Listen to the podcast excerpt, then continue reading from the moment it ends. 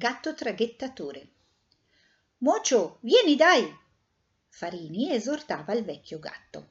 Diciotto anni prima il macellaio aveva perso la pazienza.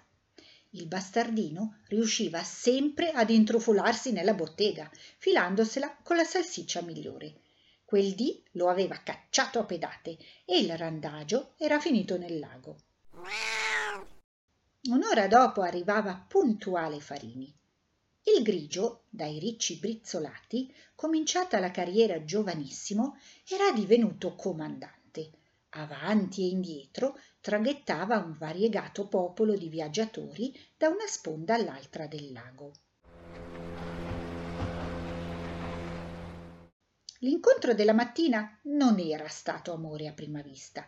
Farini, scocciato di trovare l'animale aggrappato alla fune d'ormeggio del suo traghetto. Il gatto, talmente fradicio e malconcio da meritarsi il soprannome di mocio del pavimento.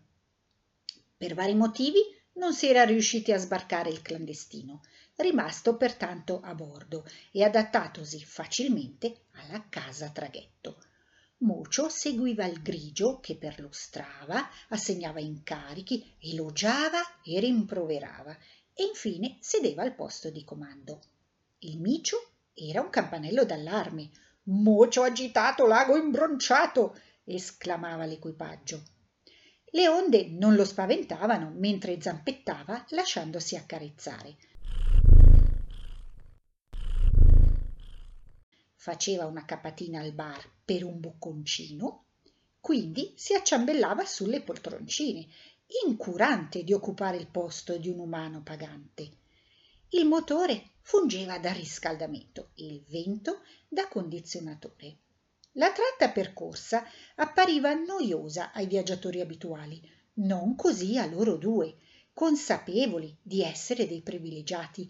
Il mondo passava da lì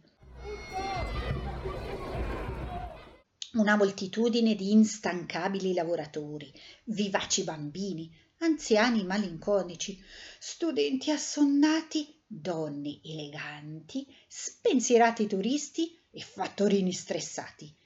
Tutti conoscevano il gatto traghettatore. Gli anni erano volati. Farini andava in pensione.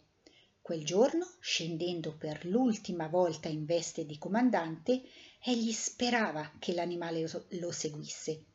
Uno scambio di sguardi, poi un balzo, zampe e piedi ora appaiati, due cuori uniti dai viaggi sul lago.